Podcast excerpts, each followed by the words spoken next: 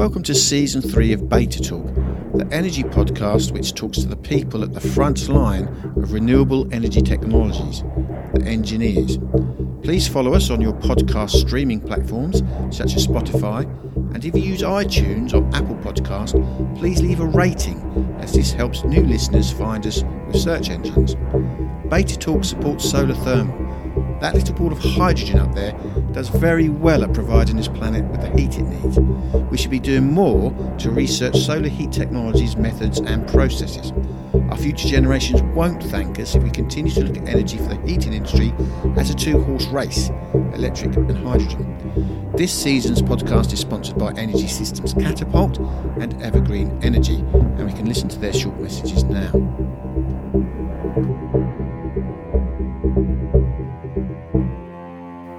Evergreen Energy aim to help homeowners cut their heating bills, reduce carbon emissions, and improve comfort levels by installing bespoke heat pump systems. Each installation is completed to the highest standard by quality assured local installers. Evergreen Energy can even support you with the cost of a heat pump installation through the government's funding schemes. You could pay nothing at all.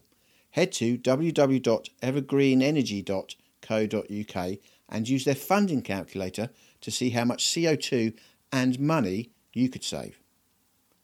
Energy Systems Catapult works with innovators and government to tackle the hardest problems we face on the way to net zero, helping businesses create new low carbon products and services that consumers want. And now for the show. Welcome to Beta Talk. I'm today joined by uh, John John, I always call you Coppers John because that's your Twitter handle. What's your last name again, buddy? John Taylor. Taylor. that's it, John Taylor. John Taylor and I both live in Ipswich and uh, only a stone's throw away from each other. And John is from the Greater South East Energy Hub. And I'm going to be talking with him about these energy hubs and about local community energy because there's some exciting things going on. And, and I think uh, not a lot of people actually are aware of the energy hubs or, or, or the the local energy strategies or um, you know the energy community groups that we've got around this country. So, so John, can you just explain to, to the to the listener what you actually do, please? Yeah, sure. Um, yeah, it was good to find out you lived in Ipswich. I knew you on Twitter and the um, podcast before that, so it was a nice surprise. Um, yeah, so the energy hubs we were set up just over a couple of years ago by BEIS. Um, and our role is to work with local authorities and LEPs around the regions in the UK to accelerate the delivery of local energy projects. Um, and that covers the whole energy system. It can be renewable energy, it can be retrofitting buildings, renewable heat, um, and it, electrification of transport is all in the mix. Um, and there's five, if I've got this right, there's five energy hubs in the country, isn't there? That's right, yeah. So we're the South southeast. We're based in counties around London and London itself, and then we've got similar teams covering the southwest, the Midlands, and the northeast, northwest. So all of England, like that. And and it's something that was it's it gets funded by BEIS. Have I got that right? Yeah, so BEIS set them up um, initially yeah, um, as part of the clean growth strategies a couple of years ago. So it was just before this whole net zero climate emergency movement got going. So it's good timing actually. Um, so Claire Perry set them up when she was energy minister, and the reason was these regional local enterprise partnerships, when it came to energy, had a bit of a blind spot for everything that you like to talk about in terms of renewable heats and local energy systems. They were very good on big projects like offshore wind and nuclear, but yeah, just everything else um, in terms of onshore energy just wasn't wasn't getting represented. So we were um, first of all they either there money was given to LEPs to do regional energy strategies. Um, so they we've got the national kind of carbon budgets that the Committee on Climate Change do, but these are more localized versions of those in effect. So there's one for East Anglia, one for the Midlands, one for the Southeast. Just so what do those areas need to contribute in terms of yeah, a decarbonisation across heat, power, transport to meet these carbon budgets. So it's kind of that middle a bridge between national government and local councils. See. So I'll just so I'll just try and um, uh, for the for the for the for the listener. So obviously we've got local authorities in this country. Cool. How many local authorities have we got? Three hundred mm. plus. Oh, yeah, easily. In our patch alone, there's about 150. Oh, maybe up to maybe 600 then, mate. I don't know. Um, but and then obviously local authorities. Some local authorities they group up, don't they, into into what we call LEPs, LEPs, don't they? Yeah, so they partner. So in East Anglia, where we are, we've got Norfolk and Suffolk joined together to make New Anglia LEP. Um, and then that's got representatives from the council leaders, but also the private sector. So Anglian Water, Adnams, other big key employers all contribute to an economic plan for the regions. Oh, that's Adnams. Right. yeah. we've got we've got a good brewery, haven't we, in this area? So you've got these LEPs. So they're sort of like a, the local authorities will partner up and, and make LEPs two, three, hmm. four, five, and then the region, the hub that's local to us, the Great Southeast Energy Hub, that's made up of 11 LEPs, isn't it? 11 LEPs. Have I got that right? That's right. So, um, as a team, we kind of split the region up between us. So, there's four of us as energy project managers. We each have a geographical territory. So, I, although I live in Ipswich, I focus my efforts currently on south of the Thames, so Kent, Sussex, Surrey, Brighton, that sort of patch. Um, and then, yeah, likewise, other team members fill in the gaps around there. And I also get involved with supporting the community energy sector in our region as part of my role as well. So I do that. We have another grant fund called the Rural Community Energy Fund, which we run for BEIS, which gives out grants to rural communities that want to take a lead on developing their own renewable energy projects. So let's so, so, let's say a village wants to, uh, you know, they've, they've had a little meeting maybe in the village hall, and they want to do something in their village uh, that involves renewable heat or something like this. They get hold of the hub, do they, and then they can pull down on the funding. Is that right? That's exactly that. Yeah. So any we've seen loads of parishes now, each kind of coming up from the grassroots, very interested in climate emergency action and looking for something tangible to do, and they can come to us for support in um, yeah we can give give them some funding to engage professionals like your listeners and yourselves to come up with an energy plan for them effectively so a lot of groups have done this sort of thing in the past but it's mainly focused on solar panels um, so like people forming village energy co-ops to crowd fund investment into solar panels on say a primary school or a community centre um, some groups have been a bit more organised and become a bit more professional about it and have done that for solar farms, so getting into the kind of commercial energy space. But increasingly, they're now starting to look at renewable heating as well. Um, and that's where it gets really interesting, I think, because, yeah, that's mm. got to be the next big wave of decarbonisation. The energy systems catapult say so, the Committee on Climate Change do. It's got to be about switching heating systems and insulating buildings, and that needs local action. It needs everyone to buy in, and yeah. Mm. What about what about like uh, registered social landlords or uh, or developers or um, landlords that own um, homes of multiple occupancy and things like this? Are, are they able to access this funding? Um, social landlords can, yep. So um, yeah, the eligible organisations are parish and town councils, social landlords, charities, and then uh, community co-ops, industrial provident societies. Yeah. Um, but yeah, if there's a landlord that's got a lot of housing stock in a rural area, all on oil or storage heaters, LPG, they we've seen a few looking at um, yeah putting in ground source heat pump systems, little mini heat networks, really exciting stuff. Yes, yeah, so, so, I mean, can the private landlords is it is it is this anything for the private landlords, or I suppose unless they're owned by charity, that they they can't access the funding from this, I suppose, can they, or can they? Well, private landlords could be a beneficiary of it, I would say. So, if a community energy group wanted to form in a village and develop um, kind of a mini heat network for the village, which involved selling the heat or installing a heat pump system on a private landlord's property as an energy service, heat as a service type arrangement, then that could be um, perfectly possible. And uh, I know that our one, we, so like, like you say, we're, we're in the Greater Southeast Energy Hub. I, I don't know, is this the biggest one? I suppose because we've got London. It, well, yeah, population wise, it is. It's yeah, a big yeah. one.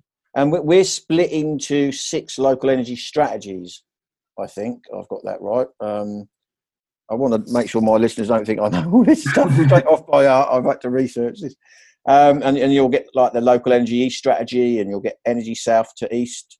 Uh, Buckinghamshire local energy strategy. I think there is. There's Oxfordshire mm. energy strategy. Is that the one you work at? Actually, the Oxford one. Um, um, we cover Oxfordshire. My colleague Paul covers Oxfordshire, and you got the low carbon hub doing some good stuff on community energy there. Um, those energy strategies you mentioned, they were um, again funded by BEIS just before the hubs were set up. So again, yeah, they're that regional snapshot of what's possible in terms of each region's strengths when it comes to renewables and energy and how it can then contribute to the carbon budgets. I would probably say they're a little bit out of date now, just because they were done when we still had an 80% carbon reduction target, so they've not been updated for the net zero targets. Like obviously nationally, we have the Committee on Climate Change's work and the kind of legal targets for net zero 2050 and the carbon budgets. And locally, we have local plans and yeah, councils have climate emergency action plans and policies. But in the middle, um, yeah, we now have these regional energy strategies as well. Um, so yeah, there's a Tri-LEP energy strategy covering East Anglia with Cambridgeshire, Norfolk, Suffolk. Yeah, looking at what their region strength is for um, contributing to renewables and um, everything on that front. Um, down in the south, you have the south to east energy strategy. So all the councils and LEPs from Hampshire through to Essex um, combined to do an energy strategy for that region as well. Um, that was produced by Siemens, and that was looking at again across heat power, transport, smart grids. What's the level of investment and projects needed for this region to contribute to these national carbon targets? Um, I think they came up with a number, yeah, at least 15 billion pounds needed over the next decade of investing in local energy projects to keep up. Um, and this, I should add, was prior to the net zero targets. This was working to an 80% reduction by 2050 target. So I'd, I'd say they probably need a little bit of updating as well. Were these these were implemented before the energy hubs, weren't they? Yeah, it was around the same time. So they right. did the energy strategies first, and then they set up as a as a team to be an extra resource to um, help implement some of the projects identified in them. And when and when you say a strategy, do, I mean, do these do they actually sort of write down a strategy for what they actually need in that particular local area? Because that's something that we talk, something I talk about quite a lot with our, my sponsor, Energy Systems Catapult. You know, they talk about um, oh crikey, local area energy oh, I can't remember what it's called now, leaps or something. Uh, you might know. Can you remember? But then um, the, the whole thing about local is very, very important, isn't it? Because obviously, people living in rural areas is going to be completely different to somewhere up north, maybe in, in big, big cities. Or we need this sort of local element, don't we, to our, our, our planning. Um, yeah. Um, yeah, I'm I'm a big fan of local area energy plans. I think they're going to be a really big thing going forward. That's the one. That's what I was trying to think of. Local area energy plans, wasn't it? Yeah, yeah so, yeah, so the Energy Systems Catapult have been championing these, but I think they're a really good idea. Um, in that, yeah, yeah, in a local area, the geography is going to be really. You're going to come up with different solutions depending on what you've got to work with. So some areas will be good for heat pumps, some will be good for district heat networks, others will need other solutions. Um, so yeah, I think the energy hubs are in a really good position to pull together all those parties like UK power networks, the gas networks, the councils, um, the housing providers, and get them all around a table along with Ofgem and, and um, yeah, just to look at a region and assess, okay, how do we plan this? What's going to be most suitable where? And I think, um, yeah, that localized approach is going to be really valuable going forward, and that, that's going to need, yeah, um, people to participate in as well through community energy groups and um, parishes and as consumers as well. I think it's very important, and, and, and I might speak with uh, Energy Systems Catapult because I might be able to help a little bit because obviously every local area will need to know who the uh, the good engineers are in that area, and obviously as we know, mm. well as my listeners know, um, thank goodness, you know it's it's very hard to ascertain nowadays who a good engineer is, and I know lots of people say, oh, I've got a good engineer and they've done this and done this. I, I, would debate that, um, um, but I I can help people know who the good engineers are in, in different regions. I mean, funny enough, we, we've got uh, I've got Guy Newey coming on from Energy Systems Catapult to speak very soon, and uh, Guy, Guy's uh, he's a wonderful guy. Guy used to actually be the uh, special advisor to the Energy Secretary Amber Rudd, and mm-hmm. he was also, I think, the Energy and Climate Advisor to um, Greg Clark. He was the Secretary of State for BEIS, I think. So yeah. he, he's going to be coming on, and we'll, we'll talk quite a lot, I think, about these um, called local area energy plans. Have I got that right? That's the one, yeah. Area energy plans. I think they're very, very important. You know, I grew up in rural Norfolk. And mm-hmm. you would not, um, you know, deal with that housing stock the same way you would do, let's say, I don't know, in Birmingham, Manchester, or wherever. You know, everyone has different needs. There's different people living in these homes. The homes, and the thing is with engineers local to them areas, the local engineers, and they will know the building fabric. You know, you you've got yeah. PAS two oh three five coming up. So the, the, guys I know that are uh, and girls I know that are sort of uh, doing that, they will know the local building fabric. Very very important. Um, so, how, how long have you been involved in this, John? What, how long have you been sort of doing this thing? Well, I, have actually been involved in renewables and energy efficiency and all that probably since the mid 2000s. Yeah. Um, I've been working um, for as in the world of local authorities on fuel poverty and climate change programs since about 2008. And prior to that, I studied for a couple of years at the Centre for Alternative Technology out in Wales on green building, architecture, and renewables. So you know my friend friend Brandon is one of the Beta Talk engineers that's been on here because he studied there around about the same time, didn't he? Yeah, well, we started exactly the same time. Yeah, I know Brandon really well, and yeah, yeah, another good surprise to hear he was another face behind one of the Twitter names we follow.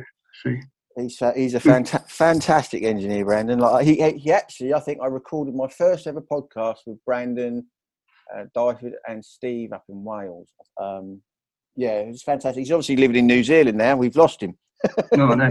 Well, yeah, I've, I've definitely got to go back through your back catalogue and catch up on a few things. Yeah, he's done a few, but the thing is, with with all the Beta Talk and Beta Teach engineers, they they are in a community where they learn from each other. Mm. So uh, he's still a very very important, very important asset. He's he's one of my solar thermal experts. Um, yeah. So what I mean, what did you what did you study at CAT, which is the Centre of Alternative Technology, isn't it? For anyone. That's right. Yeah. So that was um, it was really broad course. It was called architecture, but it was basically any angle of energy you wanted to look at. So we did modules on solar PV, solar thermal. We did it on natural building materials and insulation like hemp, lime, and timber construction. Um, yeah, I did other stuff around water and energy, the history of the electricity grids. So I managed to spend some time looking at that. That was really interesting. Do they train people um, in heating systems up there? Well, yeah, they do short courses there, and I think they've now branched into yeah more formal teaching as well. Um, and yeah, that's they've really pioneered like since the 1970s, uh, training in solar and biomass and uh, increasingly heat pumps. And yeah, they called them alternative technologies back then, but I'd say they might have to have a rebrand soon because that's the way it's all heading now. Not so alternative anymore.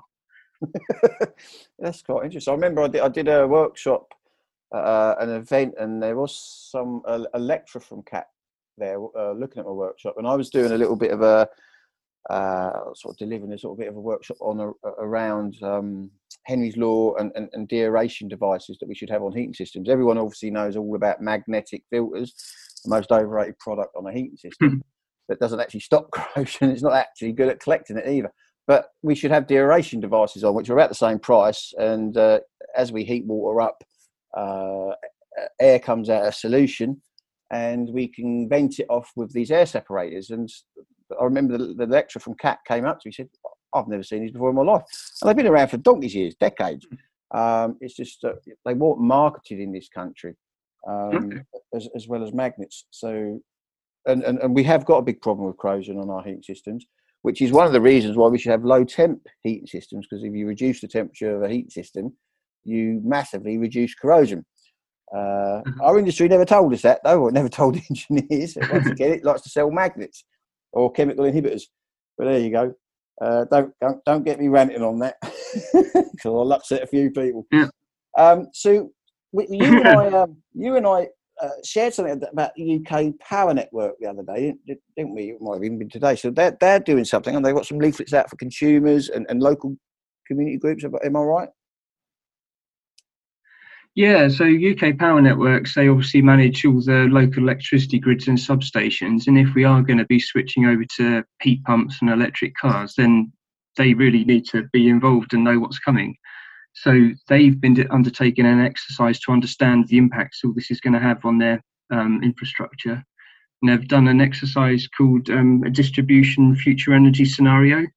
So they've mapped out who's buying heat pumps and EVs and solar panels and batteries where they are currently, and they've kind of extrapolated that out into the future at kind of a postcode level for their network to kind of understand how this is going to grow and then impact on the energy networks because it's going to have a big impact on the cost of it all if we do it in a planned way versus an unplanned way um, in, in terms of yeah are we going to have to spend a load of money reinforcing substations and changing fuses and all that mm. so they're very interested in getting um, more intelligence on this who, who, coordinates this so obviously we're, we're talking about energy system catapults uh, local area local area energy plans now who sort of would it's, it's good that lots of people come together to talk, and obviously I'll try and get the engineers to, to be involved.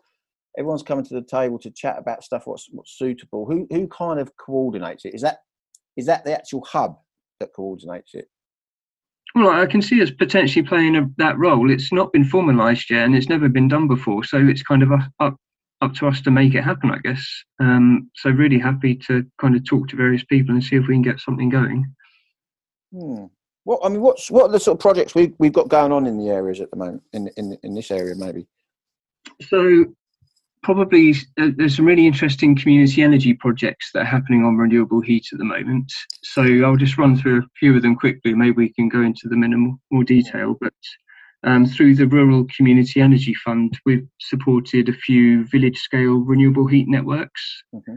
So down in a village called Firle in Sussex, um, there's a a community energy enterprise called um, BHESCo, Brighton and Hove Energy Services Company, and they're working within a, a village that's all on oil at the moment to put in uh, um, lots of shared loop ground source heat pumps, and then connect each property in the village to these shared loop networks, mm-hmm. um, as well as insulating the properties at the same time. Um, so that's a really exciting project which um, should that, be being that, built out. Is that with um, I know the lady's name. I think I've spoke with her. Kayla. Yeah, that's right. Yeah, yeah, Kayla's great. Yeah, she's um, been pioneering that. So that's going to be coming to fruition soon. Um, similarly, in Cambridgeshire, there's a village called Swaffham Prior. They've been working with Cambridgeshire um, County Council to do another village heat network where this time they're doing a big centralised energy centre with solar feeding into it, air source heat pumps, and a large ground source borehole array um, which will then deliver a higher temperature heat network around the village. Um, yeah, so, they contacted me actually. BEIS, uh, the heat network department at BEIS. I think someone okay. posted something on Twitter, uh, the hmm. Times article about that, and then I, uh, I, I made a comment, and some people made some comments. Some of my engineers made comments, and yeah, the next day, uh, the the heat network department at BEIS contacted me and said, Nathan, would you like to be uh, put in contact with all the people in charge of that project? uh-huh. Um, and they, which was nice of them. Um, I'm, I'm, trying to think if anyone actually did contact me back. I think one person did. Uh, okay, well, yeah, I'm in touch with them too. Yeah, it'd be good yeah. to have a chat because yeah, whether we go down this, like say, the temperature matters, like whether it's a centralized high temperature network or a decentralized low temperature network, or whether you just do multiple individual property heat pumps as a heat as a service package. I think they're all kind of models that need mapping out and working out which is well, there's various things you could do with the project like that, uh, and so, so, who actually makes the decision what does get done in, in something like that situation? Well, it, it, if it's led by the community, then you need some a kind of a community leader to kind of step forward and say we want to give this a go here. So that yeah. could be someone from a parish council. It just could just be a someone like Kayla who's championed community energy for a long time and built up this organisation. Um, yeah, so there's another project in Sussex led by um, Community Energy South, um, who another um, they're working with UK Power Networks to look at yeah what we were talking about earlier with the whole impact on the substations if everyone switches to heat pumps at the same time on a project called Communiheat. So um, yeah, and and again, there's social landlords and councils looking at it as well. So it's and then do they look into it can come to us. Do just for instance, like the Swaffham Prior one. I mean, would they take? How do they take advice of what? Because as as as we know, you can have an ambient loop, which is obviously what mm. um, Kayla's doing, and I should imagine that's Kensa. Is that who they? Would I suspect so. Yeah, like yeah. shoebox heat pumps. And then obviously, then obviously with this, the Swaffham Prior. I mean, I don't know if they decided what they would do, but obviously, if you do have central plant, central heating pump plant, um, you kind of got to get that right. And obviously, I, mm. I've been in the industry a long time. You get these energy centres, you'll get these big companies come in and say, yeah, you have this, this, this, and this. Yeah. And of course, the people in the community don't really know that technology. They end up having it, and they end up having something that's not actually that great. Uh, yeah. if I'm honest. Um, so it, that's always it's, it's the same with domestic. It's the same with the domestic customer. You know, how do they know who a good engineer is and what they're doing is, is, is mm. good? It might work. Uh, it will work usually, um, but whether it's working effectively and efficiently is another matter. I mean, the Swaff Prior one does actually interest me. I'll try and get in contact. I mean, I, if they are going hmm. central mm. plant, I mean, I think um, you can get bespoke heat pumps built uh, that use um, for the working fluid ammonia, and they are, they can yeah. actually be, become very efficient. Um, okay. I might have a little chat chat with you or, or yeah. about that. I think that's a really good point, though, because yeah, uh, like we have to scale up all this really quickly if we want to deliver in the timeframes we want to. So trust and getting the right advice early on is going to be crucial to that. So yeah, like we can we can do a bit of it through the Rural Community Energy Fund at the moment, where yeah parishes and groups can apply for us to do feasibility studies, and we can help them with the initial procurement to get a range of quotes and make sure they're framing the project correctly. But yeah, we still need to learn and evaluate and improve all the time with these. It is, it is very hard. It's very hard at all scales. You know, as as my mm. cousin likes to say, my blessing. My cousin works seven days a week. He loves it. He's he'll always say, you know, uh, this isn't rocket science. It's a lot more complex, mm. and it is. Uh, energy and how you sort of distribute heat or, or cooling is is quite complex. And I think what happens is there's lots of energy consultancy companies. They'll come in and they can sound bloody brilliant and mm. who knows whether what they're going to do is good or not because that's a, that's the problem.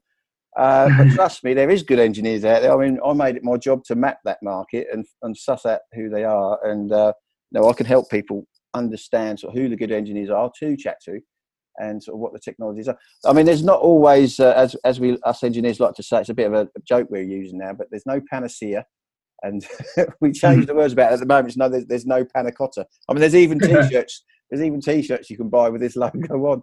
Um, but uh, it's, it's it is a problem. You know, I know people that work in very big energy centres for like NHS property, etc., uh, etc., et and they walk in and think, "Crikey, what's all this equipment in here for?"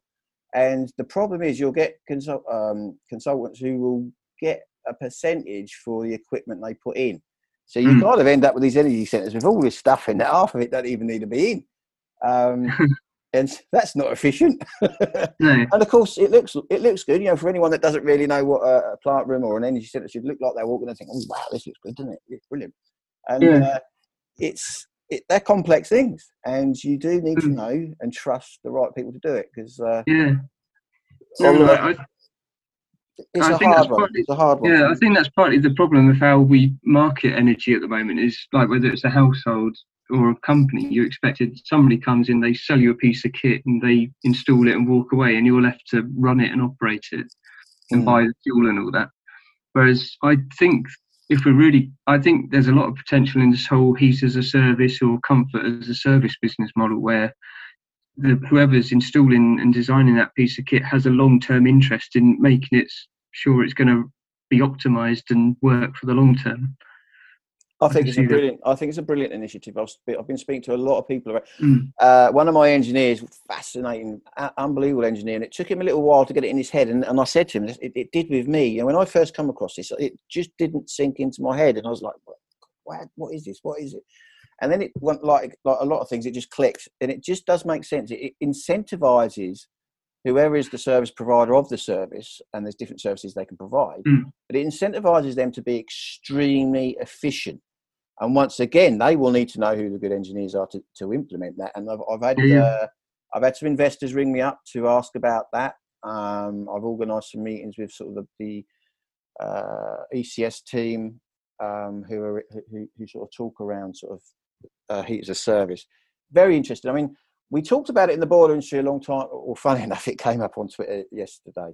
Uh, I know a lot of people in the boiler industry. My, my grandfather was one of the sort of four founders of the sort of boiler industry, I suppose. So I'm quite passionate about it. And there's some beautiful yeah. people in it. But arguably, our boilers break down far too quickly than what they should do. Is uh, you know, they are made with crap components. Um, I'm not going to get into the debate whether there's planned obsolescence, but they are crap. A lot of the, you know, they're not lasting. And mm. if you had an energy as a service uh, system, you, have now got manufacturers that will compete to make a very good heat source because, of course, whoever's providing the service don't want them breaking down all the time because that, that, that hmm. ruins their model. You know, the, if something can go on the wall or wherever on the floor that lasts and doesn't have to have parts, keep uh, you know someone driving out to put parts on it. It's it's better for the, service provider to be to be able to work with a manufacturer who who can make something that's going to last. Mm. So it's going to incentivize manufacturers to get off their backsides and make things a, a, a, lot better than what they have done. Because, you know, I'll debate with anyone that they're doing a doing a great, great job because it's a saturated market. Has been for a few decades now. The boilers. I mean, we became the biggest in the world, um, mm. and it all became about the boiler. It all became about different components, magnets, and all this. Uh, and, and everyone forgot it's a system. You know, you yeah. have to concentrate on the system, and actually, it's not just the heat. If the building is a system as well, the way air moves, the way heat moves, the way moisture moves, it's a whole package, and yeah. you have to look at it in terms and think of it in terms like that. Um, yeah, and it's really daunting as well if you're a household and you're even if you are an expert in this sector, if you're not an engineer, you're not necessarily going to. You have to do a huge amount of research to kind of work out what's best. And I think, yeah, if there was a trusted provider that could do that for you. I know we're heading in that direction where you get a retrofit coordinator to work with you on a plan, and then it could come with as affordability as well, isn't there? There's, we know there's a huge upfront capital cost in terms of like insulating buildings and potentially putting a heat pump, but there are massive long-term running cost benefits and carbon benefits. So, yeah, finding a way to package it all together with some trusted uh, design and advice and some finance to spread that cost over. It's different to how this competitive energy market is at the moment, where it's expected to switch every year or two or encouraged to, where you might actually have to sign a longer term contract and show some loyalty to someone. But yeah. I think, yeah, a lot of people would be up for that sort of service. Well, I, I, know with PAS 2035, I mean, I've got Colin King coming on soon. Now, Colin King helped sort of uh, develop PAS 2030, 2035, and I think they're working on 2038 or, or 9, whichever one is the one for uh, commercial premises. And um, yeah, it, it, that's that's an interesting thing, PAS 203, these energy coordinators or retrofit coordinators. And I think it's a good idea. But once again, they are going to have mm. to know their stuff, especially when it comes to heating systems. You know, they, they, they might know their building fabric but systems is complex. Trust me. Uh, yeah. there's even ones I look at. I think, crikey, what is going on here? And yeah, mm-hmm. luckily I would find out pretty quickly because I'm kind of in that uh, cohort of the top engineers. But and but the thing is with the, with with the PAS 2035 retrofit assessors, I mean, I'm already mapping that market. I'm working out who's good in that market, who who are the ones. There's a couple, for instance, that have come from the heating industry uh, so they know their heating systems, and now they're, they're, obviously learning about the building fabric. So there's going to be there's going to be good ones, and there's going to be not so good ones of them as well. Um, and it doesn't matter what qualifications you got, trust me, or whether you got Trustmark or whatever. Uh, that doesn't really. I want to talk these energy hubs. They're funded by BEIS. Does that funding run out? Is there projected uh, or forecasted uh, when when it they're going to stop the funding? How, how does that work? Um, we're hopefully going to be finding out in the new budget what the future will be, but I think hopefully we've proved ourselves useful quite since we've been set up. Um, yeah, we have some core funding to do our normal service, and yeah, generally our, our time is spent working with local authorities to develop the business case for um, yeah investing in energy projects, whether it's their own estate or coming up with um, like wider programs. But we do also administer other funds on behalf of BEIS as well. So we do the Rural Community Energy Fund. Um, we've also just been given a contract to manage the next phase of the Green Homes Grant Local Authority Delivery Scheme as well. So that's running, um, yeah, at least for another financial year. So we'll wait and see, but hopefully this is the way it's going to work for the foreseeable future now. Now, you and I interact with Nigel, don't we, from New Anglia? Uh, Yep. Just, just explain what New Anglia is. New Anglia Energy. Mm. Um, yeah, so Nigel Cornwall, um, yeah, he's got a very good, interesting history in the energy sector. Um, yeah, worked in the civil service and then um, was founder of Cornwall Insight, who do a lot of work in this sector. He's now, yeah, uh, being mischievous in the local energy space. Um, yeah, trying to work out what's going to happen next in terms of local energy markets and hydrogen and um, net zero. Um, yeah, so yeah, another very interesting person in our neck of the woods. Yeah, Nigel, he, he knows his stuff, Nigel, doesn't he? He's been involved Mm. in this for a long, long time. Uh, and, and it's, it's a shame because we haven't all managed to sort of meet up and have a coffee because obviously we're all very close to each other, aren't we? Yeah, yeah, we should um, definitely try and do that once it's all a bit freer. Because, um, yeah. like I say, the community energy stuff I've been involved in, I've helped a lot of other groups do stuff, but I'd really love to do some of my own, like where I live, like here in Ipswich and Suffolk. Um, yeah, it's, it's helping people do stuff in Sussex and Oxfordshire and everywhere is great, but there's yeah a big hole of activity in Norfolk and Suffolk which I think we could fill potentially. How, how do how do sort of the local communities uh, get to know about you? I mean, obviously, there's a lo- there's loads of stuff out there that we have access to, whether it's funding or, or support, and a lot of the time we actually don't we're not aware of it, are we? I mean, how, how do you guys sort of make yourself known to to the local communities that we've got out and about? Um, well, we're currently doing some direct promotion to the parish council networks. Yeah. So a lot of them are gearing up for COP26 and doing, uh, yeah, carbon and climate awareness. So we're trying to make sure we're feeding into those sorts of newsletters. Um, now that we've worked on some projects with the more experienced community energy groups, we've got some good case studies. So we really want to start communicating those and um, bringing new projects and new groups into the area as well Mm. because there's uh, there's been so much over the last 18 months you've seen everyone getting so much more interested in the climate emergency and extinction rebellion and all that. And i think it'd be great to channel all that activism and energy into something productive. Um, so rather than just purely marches and protests in london if you could actually all the man hour and effort that goes into those put it into building community energy systems as well. Um, Hmm. i think that's a potential way forward. Um, but yeah, it's and there's umbrella organisations as well. We work with Community Energy England, um, who are an umbrella organisation representing all the community energy groups across England, and there's similar ones in Wales and Scotland. So we're trying to collate a lot of the information on their website as a central resource for community energy groups. To like, it was it's been a difficult few years in terms of the policy for feed-in tariff was cut, and that was underpinning a lot of what community energy groups were doing. But now, yeah, people are starting to get more confident in solar and renewable heats, and there are ways that communities can get organised and do this. So, I Funny enough, I was talking to one just before w- w- you and I uh, got on to record this podcast uh, up in Oh, yeah. um, up in Bristol. I'm trying to think. Uh, Compton, Compton. Uh, what was it called? I mean, there's some, there's like Bath and West Community Energy up there, and there's Bristol Energy Co-op, and I think this is a village. Compton. Uh, I've got uh, a little a little community energy group thing going on. Um, And they just rung up for some advice. It is nice, isn't it, that these communities are sort of getting very interested uh, well, you and Yeah. I know Peter, don't we? So Peter, just down the road from us, he's very interested in all this stuff, isn't he? Exactly, yeah.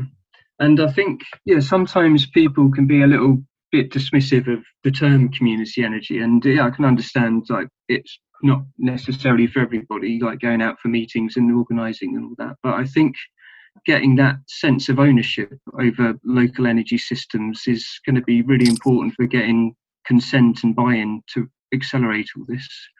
Um, and yeah, some are voluntary groups that are satisfied just working on um, working on fuel poverty projects and village halls, but others are quite professional and doing some really their businesses in their own rights. And Mm. the whole ethos is that you develop kind of a profitable commercial energy services and provide that to businesses and households that can afford it. And that then gives you the income to then develop services for those who can't in your community as well. It, um, like the amount of money we spend on energy in the UK, and it all disappears off to um, you know all these big six companies and foreign investment firms, if even a tiny portion of that is then fed back into the local economy and to support um, people like, who are on more expensive heating systems or have health issues or whatever we want, really, I think that's the principle behind it. Is there any technology that you personally like, John? I mean, obviously, uh, us engineers always say there's no panacea, and we have to think about integration of a lot of technology as a system. But you know, obviously, people like the heat pumps, and, and, and, obviously, as they should, because they are good things. And I'm known as being a bit of a solar thermal evangelist. What anything that you particularly like or would like to see? Um, yeah, I waver sometimes between the more rustic, just do a wood burner and insulate a bit, through to the more space age tech like hydrogen fuel cells, CHPs. But um, I think just thinking on my own house, I wish I'd put in an air source heat pump the last time the boiler needed changing. I was trying to make it last till these some of these grant schemes came around, but I ended up just swapping out for a combi again. But in hindsight, looking at people like Tristan Lee and his system, I think I probably got could have got away with an air source heat pump. But uh, I'm in a I really like the shared loop ground source heat pump approach. Actually, mm-hmm. I think mm-hmm. we're going to need to, yeah, try and lower the kilowatts used as much as possible. So, the better COPs we can get on heat pumps, the better. And then if you can get streets or neighbourhoods coordinating in some form of smart grid type way, then that will help with local substation constraints and flexibility. And that's the area I'm, I think is really exciting. If you can all the houses on a substation loop, if you can get them, yeah, on shared loop ground source heat pumps or some form of coordinated virtual power plant, and then that's I think that's what the Communiheat project's trying to do in in Sussex and what Project Leo is trying to do in Oxfordshire. But um, mm. yeah, I think that's yeah. You've got once you've got each individual house having these smart meters and electric appliances, if you can then connect them and run them in some form of flexibility club uh, or co-op, then I think that's got a lot of potential. They they have, haven't they? They're very interested in these sort of. Uh, I, I, think some people when I when I speak to people, obviously about energy and, and the transition and where it's all going, they do have uh, a fear of smart meters and things like this, and, and it, it, all being sort of automated, and you know that, that, it might go wrong, and they might get cut off of their energy. And same same with sort of gas, I suppose, in a way. You know, if you're on a grid, mm. um, so obviously, as as some of the big sort of key voices will say, well, you know, we're, we're trying to come away from um, sort of a centralised system to sort of these local types of system where you, you may be a little bit uh, safer. But I do, I, I, mean, I've got, I know some very very experienced oil engineers, and that's sort of my my background as well. And the thing mm. is with oil, you the, the customer base for oil, they're quite unique to people that have been on a grid. Um, and the thing is with oil, once you've got your tank full, you are off grid if you want to be. So, you know, I could stick PV uh, on the roof, a battery, and because you've only got to have the electric to run a, a circulating pump and the pump on the, the, motor for your your pump on your on your burner, and you mm. can be self sufficient. If if the if the energy ever went off in this country, and you've got oil and a little bit of PV and a battery, you've still got heat um, mm. because you're for the whole winter. Um, yeah and I, I, think I can actually, well, I think I can see a market for that. There's a lot of people thinking, how can they? Uh, well, I know there's some super rich thinking it without going into mm. detail. They, they want to know how can they be completely off grid uh, because we've got the technology to do that. You know, we can yeah, yeah.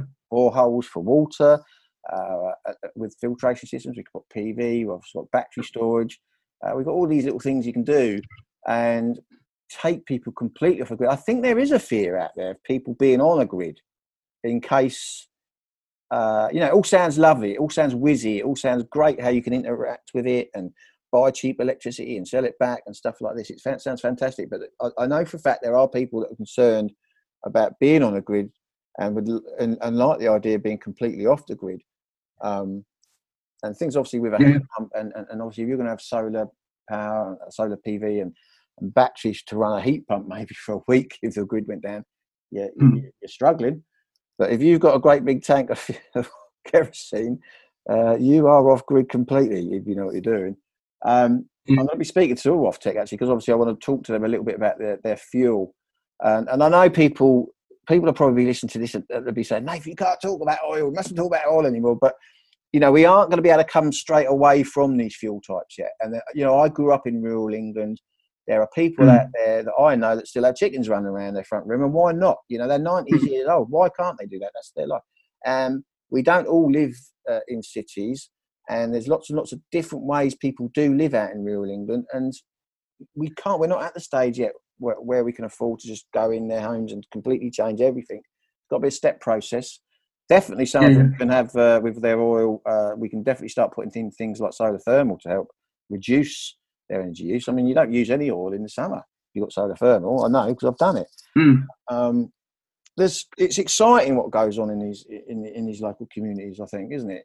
And you must feel yeah. And well, yeah, you learn so much, and there's you like sometimes you think oh people are quite skeptical about renewables and changing but actually when you talk to people they want to be involved and they're really enthusiastic and creative about it um, yeah i spent 10 years working for suffolk councils as a community climate change advisor so yeah i'd yeah roam the countryside meeting groups and auditing village halls and yeah yeah seeing all sorts of projects and yeah you're right it's yeah, the rural yeah cities get a lot of attention when it comes to decarbonisation, but rural areas yeah have their own unique circumstances and challenges, and yeah um, need their own attention really. Um, also, it's nice. Yeah, I think it, with, it brings back a community spirit again, doesn't it? Because you know that, that has kind of got lost in rural area. You know, I grew up in a big community sort of.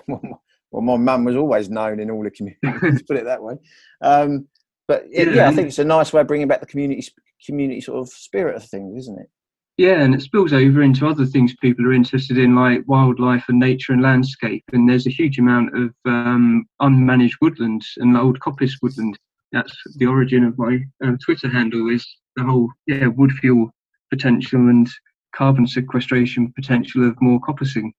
Um, and yeah, if we want more trees and hedgerows and all that in our landscape, then you're going to need an economic means of someone planting and maintaining them. And if you can have a local wood fuel supply network that's sustainable at the kind of that sort of level, it gives a, a market for and a, some income to employ people to do all that.